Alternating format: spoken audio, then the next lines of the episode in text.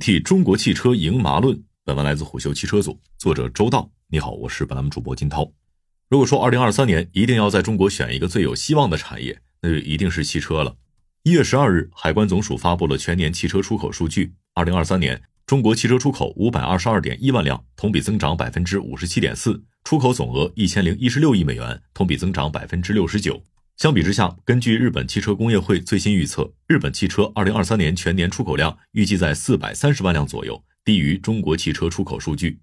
这意味着中国在连续十五年实现全球汽车产销量第一之后，第一次成为世界最大汽车出口国。不过，相对亮眼的成绩背后，隐患同样不容忽视。据路透社报道，欧盟委员会派出的调查人员将在一至二月份访问比亚迪、吉利和上汽集团，并对这三家汽车企业进行反补贴调查。据介绍，该调查将集中于两个方面：第一，在中国生产并向欧盟国家出口电动汽车的企业是否获得了中国政府的补贴；第二，原产于中国的补贴电动汽车进口到欧盟，是否可能对欧盟内电动汽车制造商的健康运行造成损害。而一旦欧盟通过调查认定上述指控为事实，那么欧盟对于中国生产电动汽车的关税将从目前的百分之十进一步提升。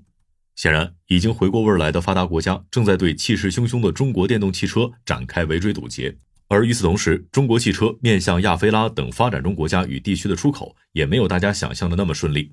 虽然都是把车卖出国门，但往不同的国家和地区销售性质不太一样。一般来说，车企按照出海的目的地，将业务分为两种模式和打法：升维和降维。前者顾名思义，指的是向日本、欧洲这样的发达国家和地区卖车，打入传统汽车巨头的大本营，实现中国汽车品牌的跃升；而后者指的是用中国汽车产业相对更先进的产品、技术和体系优势，到亚非拉地区的发展中国家市场，实现降维打击。当然，对于大多数中国人来说，反攻欧洲汽车市场显然更值得关注。毕竟，中国汽车被德系车压着打了这么多年，大家都有着复仇心态。很多普通人都对于欧洲的新能源汽车市场有个刻板印象，那就是车差和贵。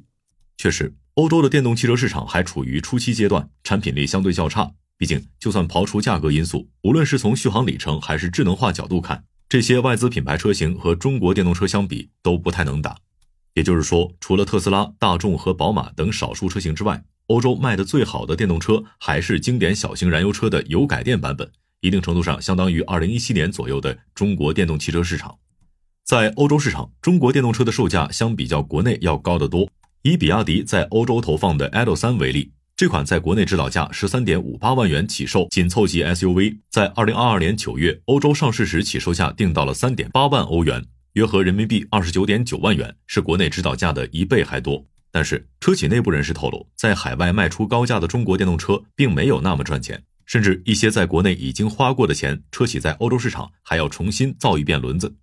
在欧洲卖车，很多中国车企其实在赔钱。曾被某国产电动汽车品牌派驻欧洲负责海外事务的老周说道：“咱们先不说仓储、物流等成本，光是一款车在欧洲的 E E Mark 认证费用就高达上千万元。”所谓的 E E Mark 认证是欧盟为确保车辆和相关零部件在欧洲市场上符合相应安全和质量标准，针对车辆及其零部件制定的产品认证制度，是一辆车进入欧盟成员国市场的必备通行证。而只有当测试通过后，一辆车才能打上 E 的标志，进而在欧盟成员国合法销售。这对于在欧洲总共没卖几辆电动车的中国汽车企业来说，显然是一笔不小的成本。与此同时，中国汽车企业在国内压倒合资品牌的智能化配置，在海外同样带来了额外成本。在各种繁杂适配需求背后，蕴含着更加深层的企业经营策略拷问：中国汽车品牌应当以怎样的形式和态度对待出海呢？中国汽车品牌忍受得起长期的投入、阶段性的地区亏损吗？从模式上看，中国汽车品牌的出海遵循以下几种：总代、直营、半直营和准新车出口。首先是总代模式。绝大多数中国汽车品牌在欧洲都采用总代模式，即寻找一家成熟且规模够大的经销商集团，作为自己在某个国家乃至地区的总代理，依托后者资源搭建销售和服务体系。在这种模式下，车企甚至会被经销商压榨，给予更加优厚的销售激励政策，这也从另一个方面提升了车辆价格。其次，则是直营和半直营模式，前者为代表的是蔚来，后者则是领克等品牌。其中，蔚来本身在德国慕尼黑就建有造型设计中心。随着品牌在欧洲的正式销售，蔚来还在德国、荷兰、挪威等几个国家建设了直营的销售服务中心、充换电网络以及换电站工厂。而领克等品牌则采用了在巴黎、柏林、斯德哥尔摩等欧洲一线城市自建销售网络，在更低线的城市则依托经销商的半直营模式，以在提升销量和品牌认知度的同时兼顾成本和效率。这种模式下，车企对于品牌形象、销售策略的把控度非常高，且能够直接接触用户，对于品牌建设最有利。先后在多家中国车企中负责海外业务的阿伦说道：“但问题是，纯直营体系的成本太高了，大多数企业注定吃不消。”事实上，在二零二三年，蔚来已经对其欧洲业务规模进行了缩减，包括辅助驾驶在内的多个海外岗位关闭了招聘。相比之下，准新车出口的模式堪称最为魔幻。在俄罗斯、南美、中亚以及东南亚部分国家和地区，由于部分中国汽车品牌没有开设官方销售渠道的缘故，不少车商选择将车辆在国内完成上险，以二手车的身份实现合规的跨国贸易。一般来说，这种行为是绕开车企进行的。一旦这种模式在一个国家或单一市场形成规模，那么将会对该汽车品牌未来进入市场埋下巨大的隐患。毕竟，一个坏了没地方修的中国汽车，不可能会在当地人们心中留下高端的印象。不过，随着中国汽车品牌在国内市场的内卷形势愈发激烈，一些车企为了追求销量和排行榜的位置，开始对准新车模式采取默许态度。毕竟，在我国，一辆车如果上了交强险，那就意味着这辆车卖出去了。但问题是，如果在亚非拉地区的新兴市场国家，尤其是那些出生率较高且有人口红利的国家，绝对不能这么干。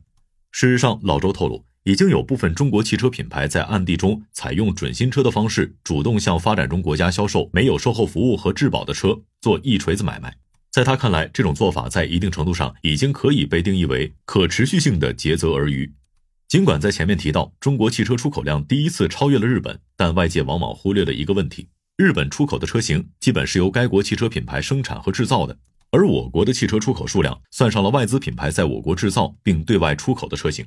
坦率来说，这一类出口的产品并不是一个小的数目。例如，特斯拉的上海工厂，二零二三年就对外出口了三十四点四万辆新车。与此同时，宝马、大众、雷诺、奔驰在中国的工厂都在对外出口汽车。因此，如果我们简单根据出口销量多寡来认定中国汽车工业在全球的竞争力已经超越了日本，显然是以偏概全的。而在一些新兴市场，中国汽车品牌尽管在2023年表现不错，但这种在降维市场中优秀成绩的背后，其实存在一定偶然性。就像在俄罗斯市场，2023年一至十一月，中国品牌汽车实现了84万辆的出口销量，而在前一年，这个数字还仅为16万辆。但问题是，这种销量形式绝非常态。中国车之所以在俄罗斯取得如此优秀的成绩，归根结底是因为俄乌冲突后，西方国家对俄罗斯展开了严厉制裁的缘故。但问题是，如果俄乌冲突和西方国家的制裁结束，欧洲汽车品牌重回俄罗斯，中国汽车品牌还能保住自己当前的位置吗？而随着卢布的持续贬值以及俄罗斯外汇来源的枯竭，该国在跨境支付同样存在隐患。据笔者了解，奇瑞在俄罗斯的一位经销商就曾经在去年通过木材支付车辆货款。而如何把这些木材换成现金，一度难倒了该公司海外业务的负责人。毕竟，奇瑞不能为了这堆木头开一家家具厂。更要命的是，已经有部分车企在主动通过车商向一些尚未建设售后服务网络的国家和地区销售新车，并引发了消费者的投诉。老周透露，在去年曾经有国产电动汽车品牌向埃及销售了一批轿车。这批产品因为没有技术支持，在交付给客户不久之后，车机直接变砖，不仅导航和各类服务功能都不能用，甚至车辆的基础功能使用都存在卡顿问题。最终，当地车商和车主通过埃及驻华大使馆向我国主管部门进行投诉，直接引发了外交事件。很多时候，我们中国品牌汽车向第三世界国家的销售是没有可持续性的。老周说道：“如果像国内一样在目标市场国家建立售后服务体系的话，我们在很多国家短期内是无法实现盈利的。”因此，很多时候中国品牌卖车都成了一锤子买卖，成了打一枪换一个地方的操作。尽管中国汽车出海的成绩直到二零二三年才被公众所熟知，但包括长城、奇瑞、吉利、上汽在内的中国汽车品牌已经在汽车出口业务领域深耕了太多年。哪怕是从传统燃油车时代开始，这些公司就已经在南美、俄罗斯、东南亚等国家和地区建厂，采用属地化的方式生产汽车。只不过，彼时这些燃油车在国外和大多数中国生产的消费品一样。依旧主打的是性价比，而随着我国在新能源汽车领域的换道超车，中国汽车终于获得了一个宝贵的时间差，让自己的产品有了卖出溢价的机会。对此，经过了和多位行业人士交流后，笔者只有一个简单的愿望：咱们中国车企千万别再仅仅为了短期利益把自己的牌子做砸了。好了，以上今天的商业动听，下期见。